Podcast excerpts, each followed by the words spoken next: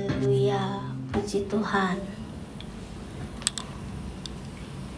Sekali lagi saya bilang saya bersyukur ya malam hari ini kita bisa menang, bisa datang beribadah karena kalau kita mau menghampiri Tuhan pasti banyak eh, rintangan dan tantangan tapi puji Tuhan kita jadi orang-orang yang menang amin malam hari ini firman Tuhan bicara tentang fungsi roh kudus di akhir zaman. Wah berat sekali ya. Uh, satu bulan ini kita bicara tentang roh kudus. Jadi minggu lalu bicara tentang fungsi roh kudus untuk gereja. Minggu ini fungsi roh kudus di akhir zaman. Berat ya. Baiklah. Nah, sebelum saya masuk ke inti firman Tuhan, saya mau jelaskan begini. Roh Kudus sudah ada sejak bumi belum terbentuk. Amin. Kalau saya ngomong direspon gitu loh. Kan ada dua teknik berkhotbah nih. Ada yang ngomong terus ya, ada yang harus ada feedback nih gitu. ya. Jadi Roh Kudus sudah ada sejak bumi belum dibentuk. Di mana ayatnya, Bu? Kejadian 1 ayat 2. Kita nggak usah buka. Bapak Ibu Saudara percaya aja bahwa itu ada di Alkitab ya. Nah, kalau salah, ya udahlah. Maaf gitu. Jadi Roh Kudus sudah ada sebelum bumi dibentuk. Roh Allah melayang-layang. Kemudian Roh Kudus sudah ada sebelum zaman Yesus dong artinya kalau begitu. Setuju ya? Roh Kudus sudah ada sebelum zaman Yesus. Roh Kudus terus ada sampai Yesus hidup dan melayani tiga setengah tahun. Ya. Bahkan Roh Kudus dicurahkan sepuluh hari setelah Yesus naik ke surga. Sampai hari ini Roh Kudus masih tetap tetap ada. Terus waktu hari Kamis saya bilang begini. Kalau kita terkagum-kagum dengan cerita Yunus di perut ikan. Kalau kita terkagum-kagum dengan cerita Daniel ada di gua singa. Maka kalau nanti kita ketemu dengan para nabi yang hebat itu, kita akan bilang, Pak Daniel, ada yang namanya Daniel di sini? Nggak ada ya? ada yang namanya tengah Daniel tapi saya nggak mau sebut supaya dia nggak terlalu gr ya Pak Daniel gimana caranya engkau ada di dalam gua singa dan singa-singa yang kelaparan dan singa itu cuma bengong-bengong aja hebat banget kuasa Roh Kudus bekerja dalam hidupmu maka Bapak Daniel akan bilang begini oh itu karena pertolongan Tuhan. Kenapa? Di zaman perjanjian ro, uh, lama, Roh Kudus belum bekerja sespektakuler di zaman setelah Yesus naik ke surga. Pada saat hari Pentakosta baru luar biasa terjadi. Lebih dahsyat lagi karena zaman dulu Roh Kudus di ada di semak-semak yang seperti terbakar api ketika Musa di Gunung Sinai, Sinai dan banyak lagi ada angin uh, kencang. Itulah tanda-tanda Roh Kudus. Api itu besar, tapi hanya ada di hadapan Allah di tabernakel ketika imam besar masuk ke ruang maha suci. Itu.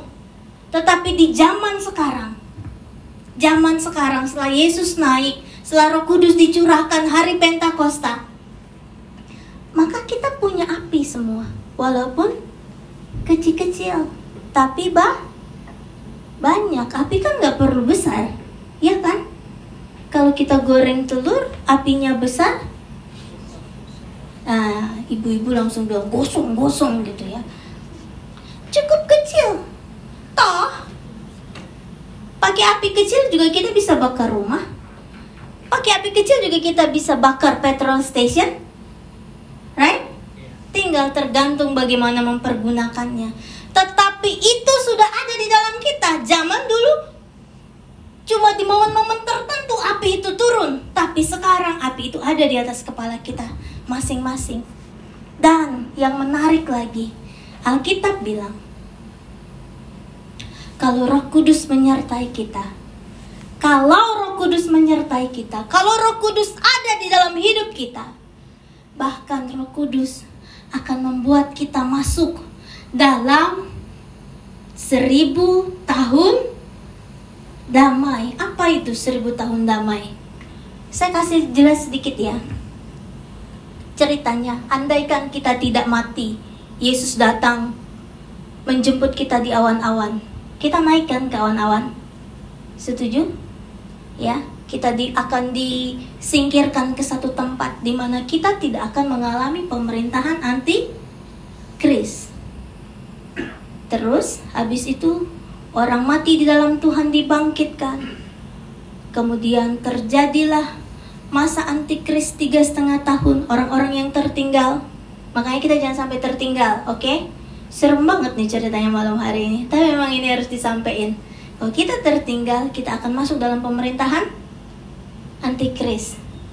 Nggak lama tiga setengah tahun aja. Tapi akan menjadi lama. Kita kemarin covid merasa lama kan aduh kapan selesai sini?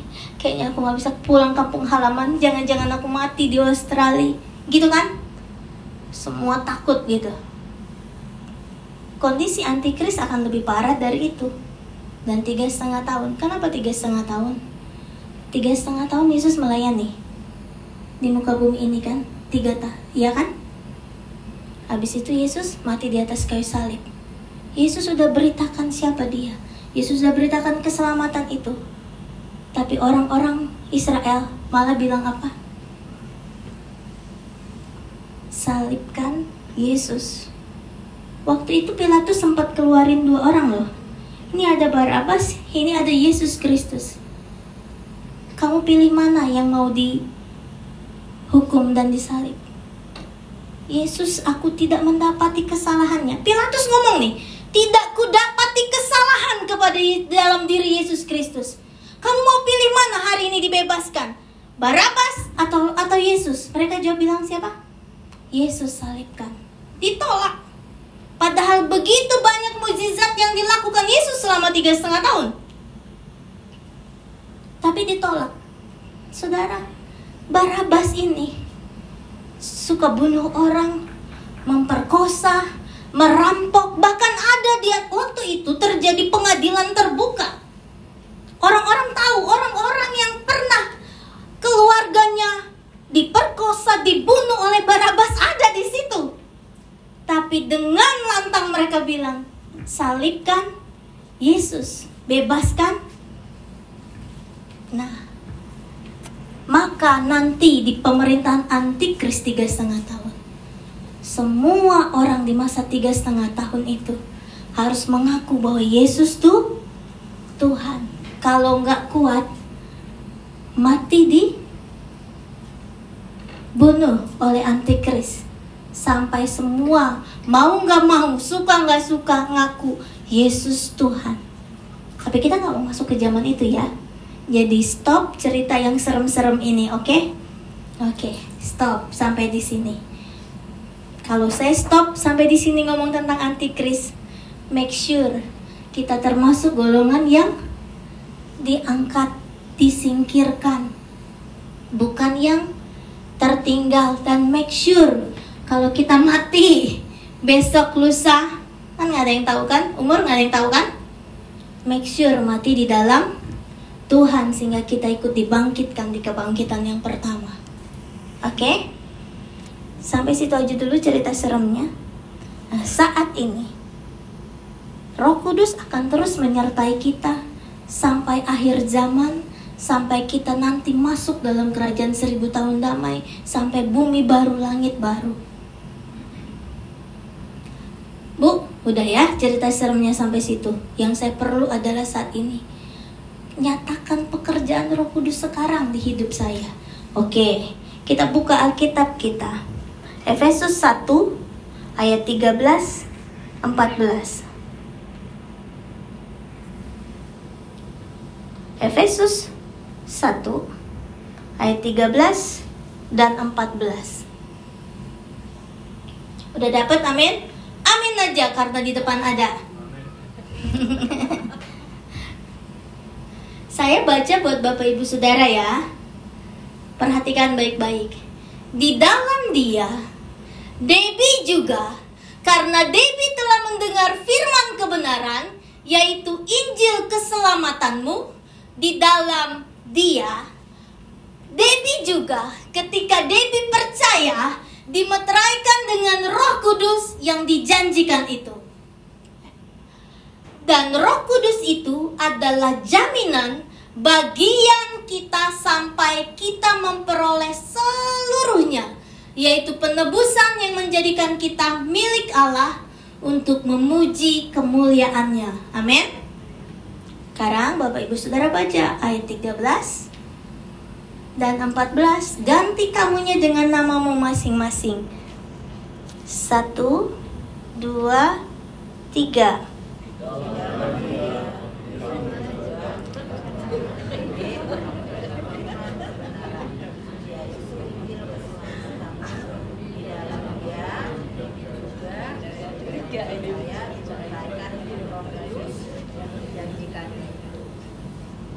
14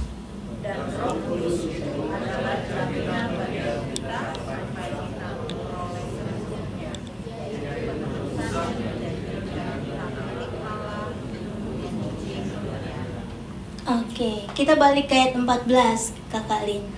Dan di dalam dia, kenapa saya suruh ganti nama? Karena supaya tahu, ini janji Tuhan, kita dimeteraikan. Kita dimeteraikan, nggak main-main loh. Kadang-kadang kita lupa sama hal ini. Di dalam dia, dianya siapa? Di dalam Kristus. Jadi tadi salah, Revo bacanya di dalam Revo. Revo juga. di dalam Yesus, Debbie juga. Udah. Udah dia keren jadi singer ya Bapak Ibu. di dalam dia, di dalam Yesus Kristus, saya juga Debbie telah mendengar firman kebenaran. Apa itu? Injil keselamatan. Di dalam Yesus Kristus, ketika Debbie percaya, dimeteraikan dengan Roh Kudus yang dijanjikan.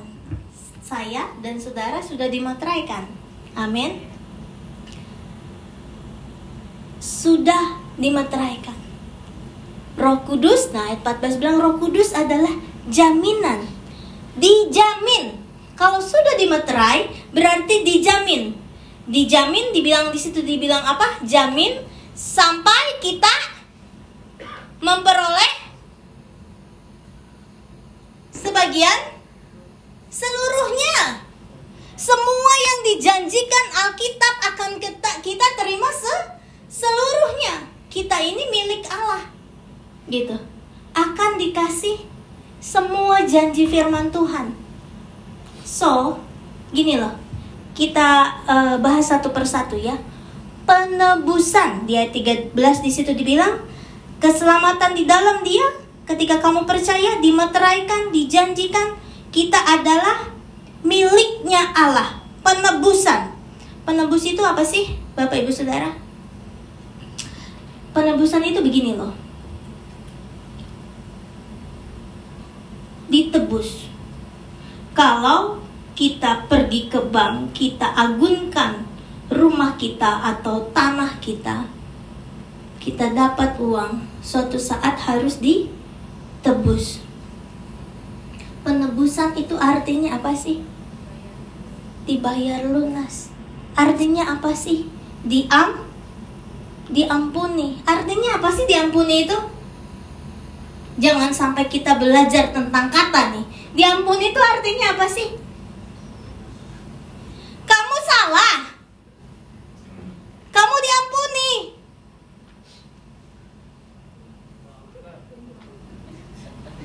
Itu artinya. Dibenarkan itu apa sih? Kamu salah. Dibenarkan.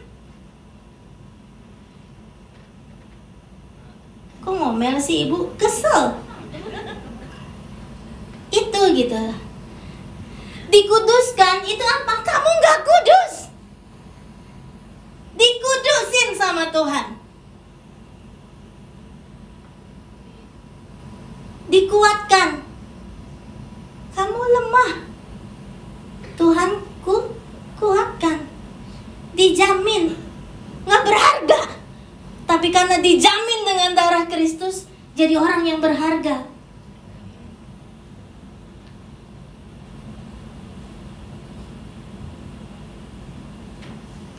Penebusan, itu namanya penebusan.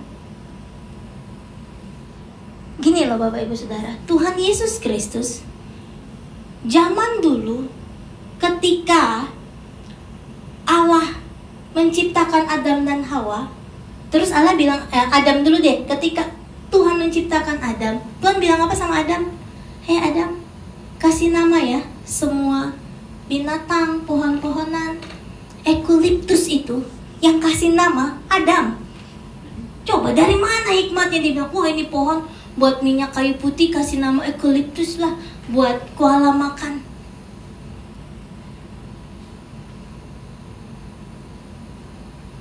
dan ketika Tuhan bilang ayo kamu kasih nama Tuhan itu mundur. Memberikan kita kesempatan. Eh memberikan kita. Memberikan Adam kesempatan untuk melakukan bagiannya. Mau benar mau salah harusnya mungkin monyet dikasih nama Debbie harusnya. Ya udahlah gitu. Tapi dia kasih nama monyet itu ya terserah.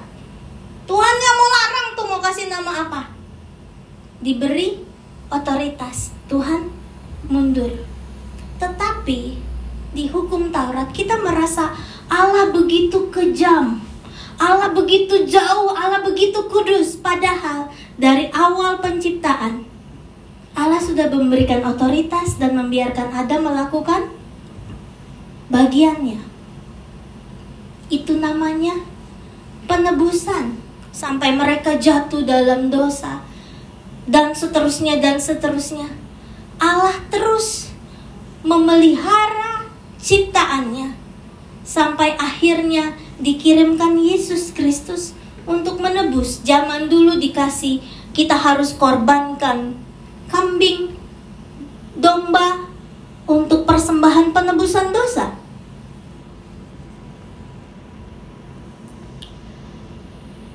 Kalau yang miskin memberikan burung burung merpati tak pernah ingkar janji burung tekukur. Tahu nggak caranya diapain? Umpama nih, Yola, ya, miskin. Mempersembahkannya cuma burung tekukur. Yola, nih burung tekukur karena kamu miskin boleh burung tekukur. Itu dipelintir kepalanya sampai putus keluar darah. Oke? Okay? itu harus di depan mata orang yang mempersembahkan. Makanya kenapa kesannya Allah tuh perlu darah, perlu darah, perlu darah itu.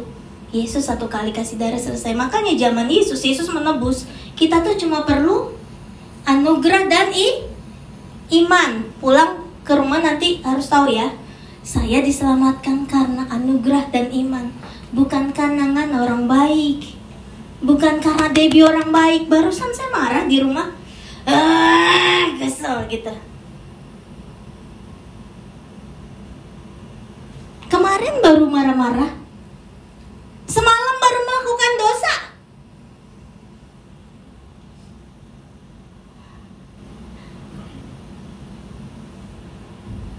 keselamatan itu anugerah karena i iman karena Yesus mati. Nah, Roh Kudus itu menginsafkan dan memimpin kita pada seluruh kebe kebenaran. Bapak Ibu Saudara begini. Mari kita akui dengan jujur. Siapa kita yang tiap hari hidupnya kudus, suci, dan benar? Angkat tangan. Saya nggak mau angkat tangan. Karena beneran nih tadi pagi saya baru marah. Kesel saya ketika dengar berita, oh kesel gitu. Berdosa nggak itu? Berdosa. Marah saya, kesel. Terus saya telepon bapak bapak lagi di Sydney kamu doain aku ya aku lagi marah nih gitu aduh dia tarik nafas ya Tuhan tolong ya kamu kan harus khotbah oke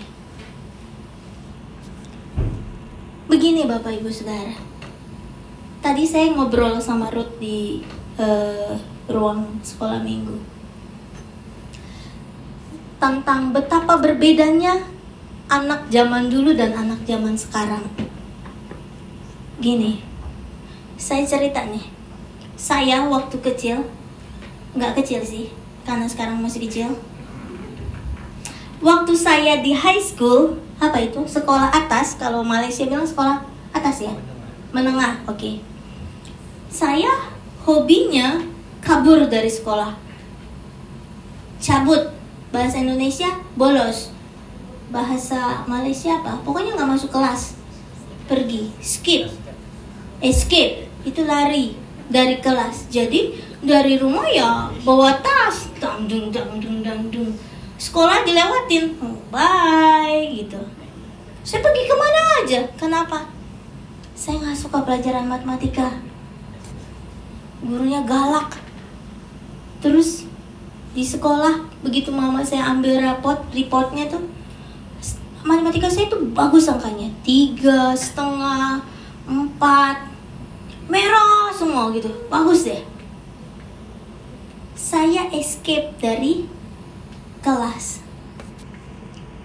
Sampai akhirnya uh, dipanggil ke sekolah dua-dua datang mama datang papa datang ternyata dua-dua mungkin diteleponin datang dari arah yang berbeda. Pulang ke rumah mereka dua nangis duduk gitu. Hehehe saya ketawa saudara ya. Terus kenapa sampai saya bolos escape dari kelas? Karena kalau saya ngomong sama orang tua pak saya nggak suka pelajaran matematika kenapa sih saya di sekolah di sekolah ini saya masuk SMA bapak-bapak saudara SMA Katolik Uh, banyak suster kejar-kejar. Aduh, gurunya semuanya namanya Sergio, Thomas, gitu-gitu deh. Galak semua. Kenapa sih saya dimasukin ke sekolah ini? Saya nggak suka loh pelajaran matematika. Saya maunya sekolah pendidikan agama Kristen waktu itu. Maunya PGA tuh umur lulus uh, sekolah menengah maunya masuk situ. Tapi dibilang nggak bisa kamu harus masuk high school kamu harus jadi orang pintar sekolah eksata dan sebagainya. Terus uh, ketika saya kalau saya bilang begitu maka orang tua saya akan bilang nggak bisa kamu harus gitu ya. Dan ini yang saya lakukan perubahan dengan anak saya Ken suatu saat dia bilang begini mami aku nggak mau sekolah Kenapa? Hari ini aku ada problem sama temanku. Terus, ya uh, guru kemarin panggil kasih nasihat gini-gini. Aku nggak suka teman aku tuh begini begini begini. Dia tuh buat pengaduan yang nggak benar sama guru gini gini gini. Terus saya mau jawab apa? Coba kalau punya anak mau bilang apa? Saya bilang, oke okay, nggak usah sekolah Terus dia bilang begini, yes. Terus aku bilang, oke, okay, sekarang kita berdoa ya. Kalau mau pergi sekolah kan berdoa sama saya. Nah, nggak sekolah kita berdoa. Ah, dia bilang gitu. Berdoa Tuhan Yesus, hari ini aku nggak sekolah uh, karena nggak mau ketemu sama guru yang akan interview, karena nggak mau ketemu sama teman yang menyebalkan. Tuhan tolong selama di rumah aku bisa belajar sendiri dan Besok aku sudah tenang bisa ketemu dengan temanku, dengan guruku dalam nama Yesus. Amin. Bapaknya tahu kan, kok udah jam 9 nggak turun-turun anaknya nggak sekolah? Karena kamu nggak sekolah? Enggak. Kenapa?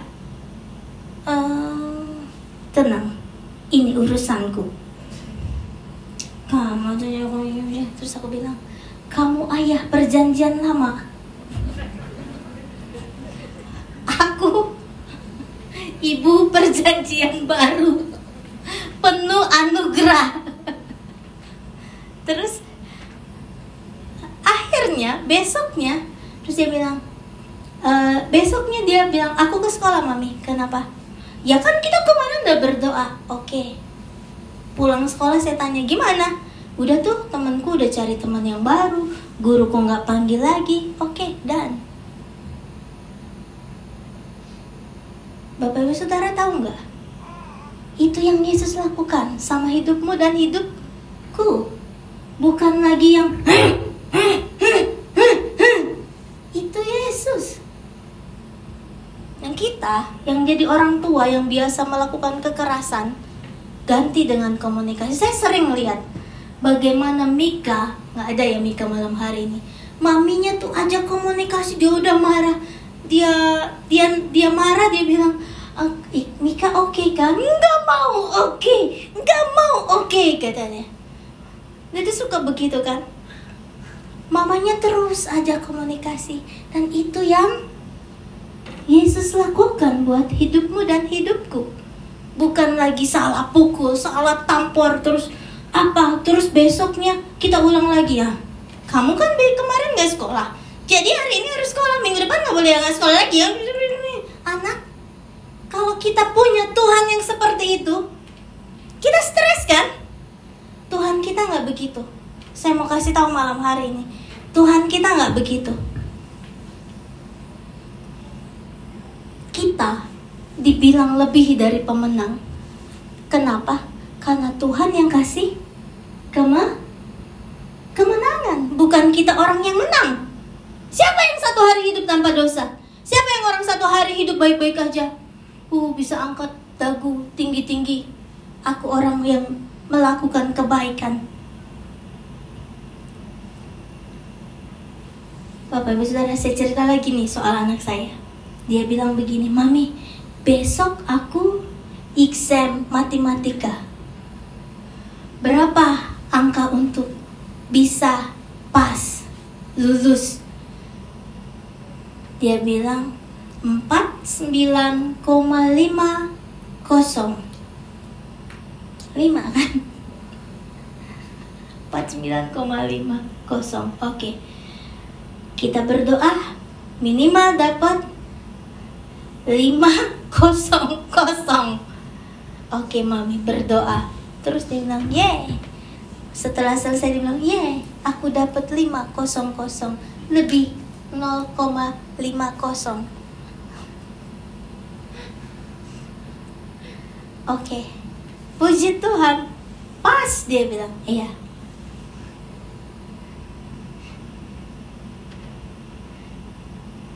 Saudara Saudara akan berpikir Tuhan begitu complicated Tuhan begitu sulit dihampiri Tuhan begitu sulit ditemui kalau kita jadi pribadi, jadi orang tua yang melakukan hal yang sama. Paham gak nih? Bagaimana engkau mendidik anak-anakmu, begitulah engkau akan merepresentasikan Tuhan. Engkau orang tua yang kejam, maka engkau akan pikir Tuhan itu kejam. Engkau orang tua yang strict, engkau akan mikir Allah adalah Allah yang strict. Padahal mamanya ditanya, Mami, akhirnya kenapa saya begitu? Karena suatu saat dia tanya, Mami, Mami dulu matematikanya bagus nggak? Enggak. Oh mungkin Dedi, dia samperin Dedinya, Dedi, matematika kamu dulu bagus nggak? Enggak. Terus kenapa kita harus bawa kayu untuk mm, kamu harus bisa karena mami dulu nggak bisa berarti kamu harus bisa Dedi dulu jelek nilai kamu harus bagus Coba buka kaca masing-masing dan lihat mukamu. Muka engkau, mukamu sendiri. Allah tuh nggak gitu. Allah Roh Kudus nggak gitu. Allah Roh Kudus bilang apa? Tugasnya mengin, menginsafkan, memimpin pada seluruh kebenaran. Bukan bawa-bawa cambuk, bukan bawa-bawa peraturan yang ada di kitab keluaran ulangan imamat dan sebagainya gigi ganti gigi dan sebagainya. Bukan itu. Zaman Roh Kudus, zaman pekerjaan Allah menginsafkan, pekerjaan Allah memimpin pada kebenaran. Anak saya mungkin nilainya baik, biasa-biasa aja. Tapi dia bisa bilang, when I pray, Tuhan jawab.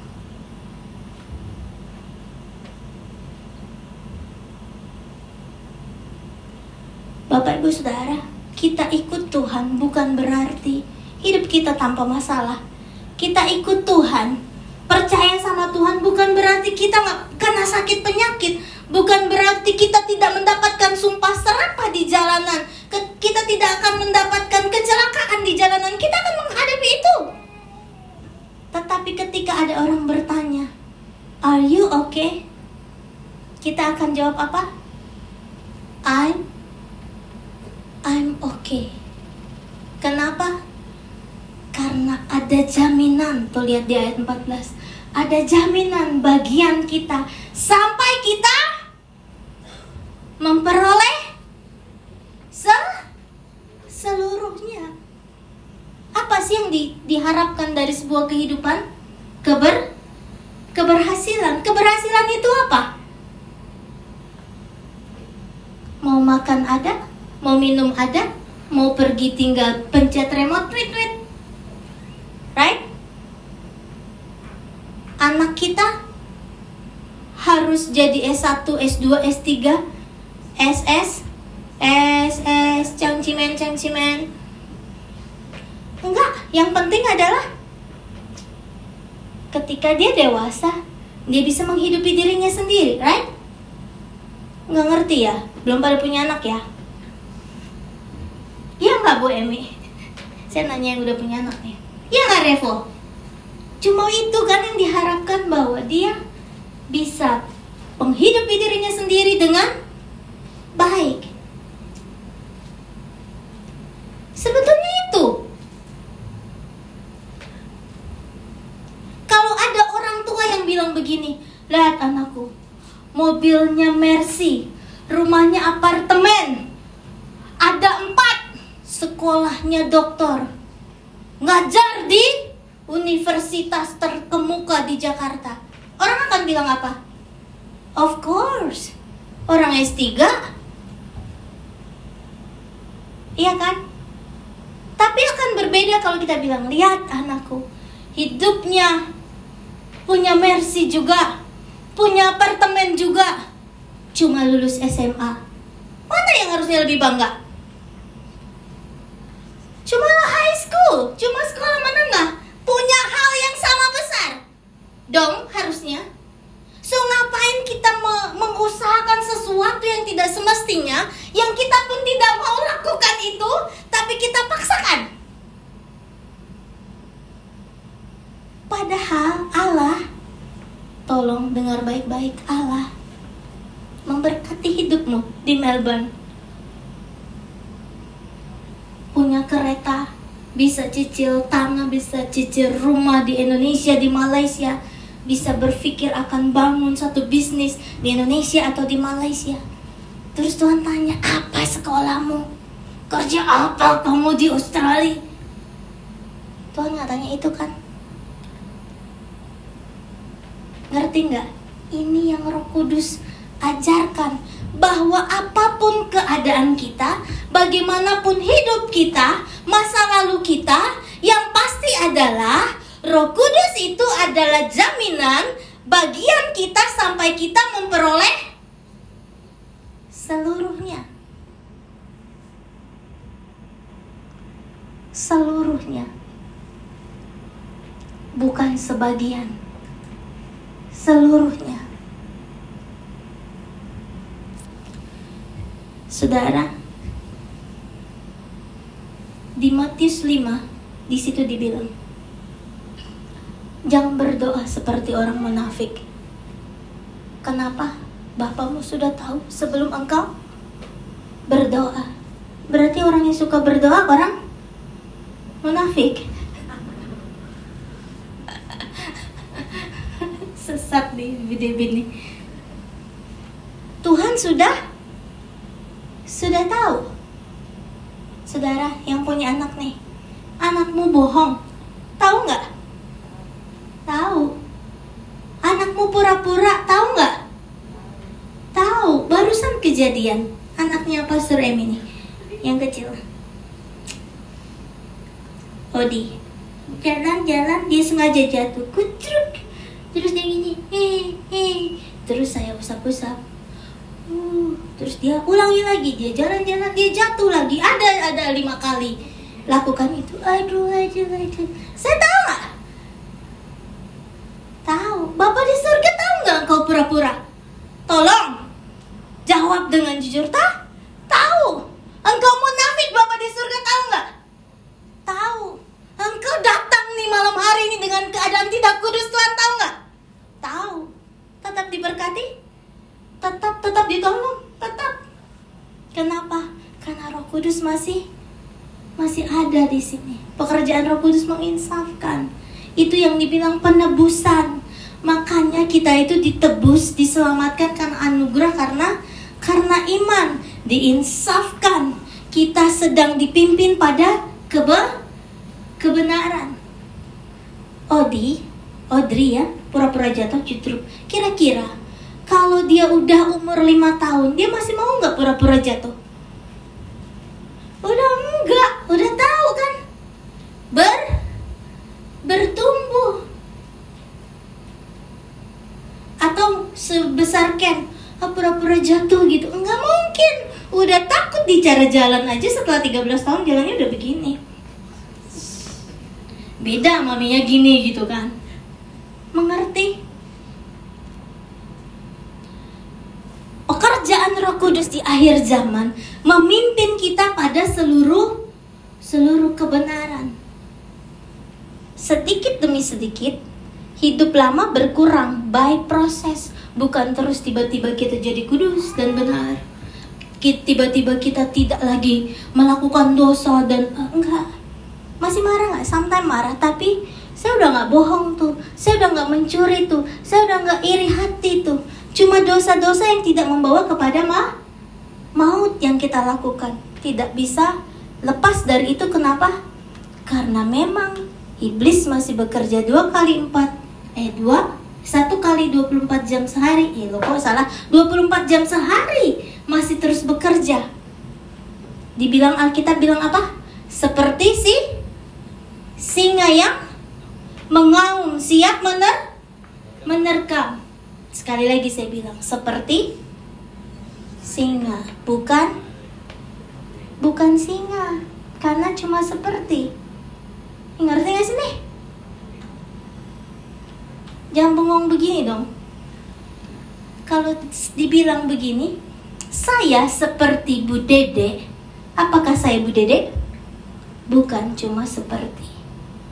Iblis seperti si singa tapi bukan singa. Biar aja dia mengaum pura-pura menga mengaum. Tapi kita sering takut sama masa depan kita. Kita takut sama sakit penyakit kita. Kita takut sama keadaan yang mengganggu kita orang yang mencoba menghancurkan masa depan kita kita takut padahal Alkitab bilang Roh Kudus menjamin kita untuk memperoleh se Seluruhnya, seluruhnya itu apa? Sampai kita masuk dalam kerajaan sorga, sampai kita memimpin di kerajaan seribu tahun damai. Kalau kita masuk kerajaan seribu tahun damai, kita memimpin. Kita menjadi imam-imam bersama Yesus Kristus. Siapa yang dipimpin? Orang-orang yang ketinggalan. Yang hidup di masa antikris dan dia mati demi nama Yesus baru dia masuk dalam kerajaan uh, seribu tahun damai dan kita yang memimpin. Faham sampai sini? Pertanyaannya simpel. Tuhan kita bukan Tuhan yang iseng menciptakan bumi, Adam dan Hawa manusia sampai hari detik ini jam 8 lewat 58 ada yang lahir hanya untuk dimusnahkan? Tidak yang percaya sama Yesus diselamatkan, disediakan sur surga. Kalau surga Tuhan sediakan, kalau semua jaminan kita hidup selama di dunia ini Tuhan sudah siapkan, kenapa kita takut? Kenapa kita takut sama orang jahat? Kenapa kita takut sama sakit penyakit? Kenapa kita takut menghadapi orang yang mau mengancam kehidupan kita, yang mau merusak nama baik kita? Saya bilang hari Kamis kemarin kan, kadang-kadang saya ketemu orang, orang nggak mau lihat saya. Hmm? Terus saya mau apa? Kurang aja lah orang nggak tahu apa gue pendeta gitu ya sopannya orangnya gitu. Bu Dede bilang sama saya, Meh, kita juga kan kadang begitu sama Tuhan. Kita nggak lihat Tuhan. Padahal kita ada di rumah Tuhan. Kita ada di atas mimbar. Kita nyanyi, kita main drum, kita main gitar, kita main musik. Kita melambung bersama musik kita. Kita melambung sama isi khotbah kita. Dan kita nggak lihat Tuhannya.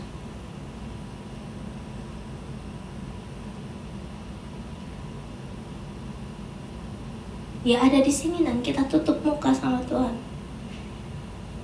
So kalau kita digituin sama orang, baik yang kita kasihi maupun yang kita tidak kasihi, kita lakukan itu sama Tuhan kan? Sometimes. Saya kasih ayat yang terakhir ya, Bapak Ibu Saudara. Saya kan nggak suka khotbah banyak nih ayatnya Yesaya 46 ayat 4 Yesaya 46 ayat 4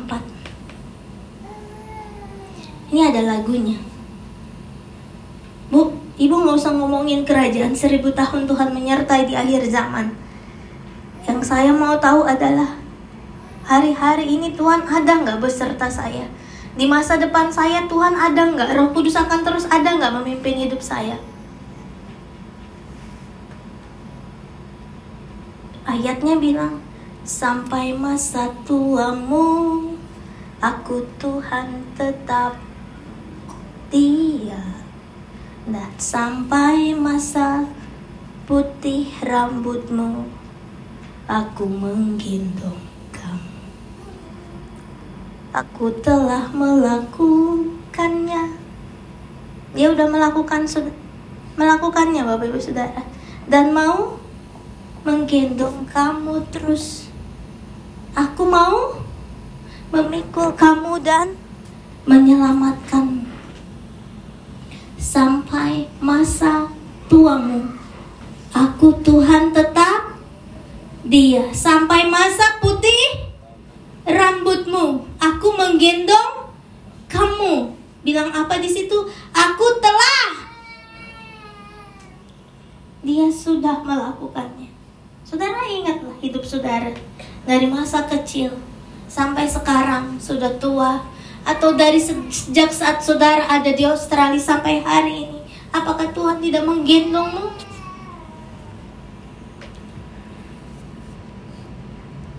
Aku mau memikul kamu dan menyelamatkanmu. So hari ini kalau Bapak Ibu Saudara dengar firman Tuhan, kemudian pulang bawalah keyakinan bahwa apa yang kita miliki saat ini yaitu pengurapan Roh Kudus, yaitu jaminan Roh Kudus, yaitu firman Tuhan yang kita terima dari perjanjian lama sampai perjanjian baru.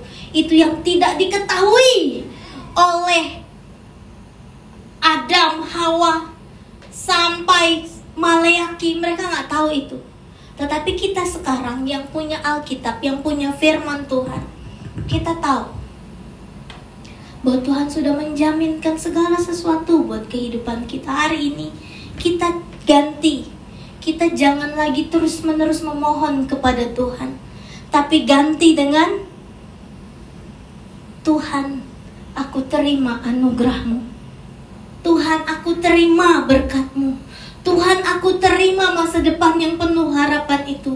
Tuhan aku terima pengampunan itu. Tuhan aku terima kekuatan itu. Tuhan aku terima kesembuhan itu. Bukan lagi terus datang di hadapan Tuhan dan nangis Tuhan. Terus dia ingat bahasa roh yang diajarin di gereja-gereja yang dulu. Ya laba, laba, laba. Yang lebih cepat ya laba, laba, laba pakai naik turun nada ya laba laba laba laba gitu ya. Terus pakai apa lagi? Pakai air mata sedikit. Ya laba laba laba laba bukan saya mau menghina bahasa roh.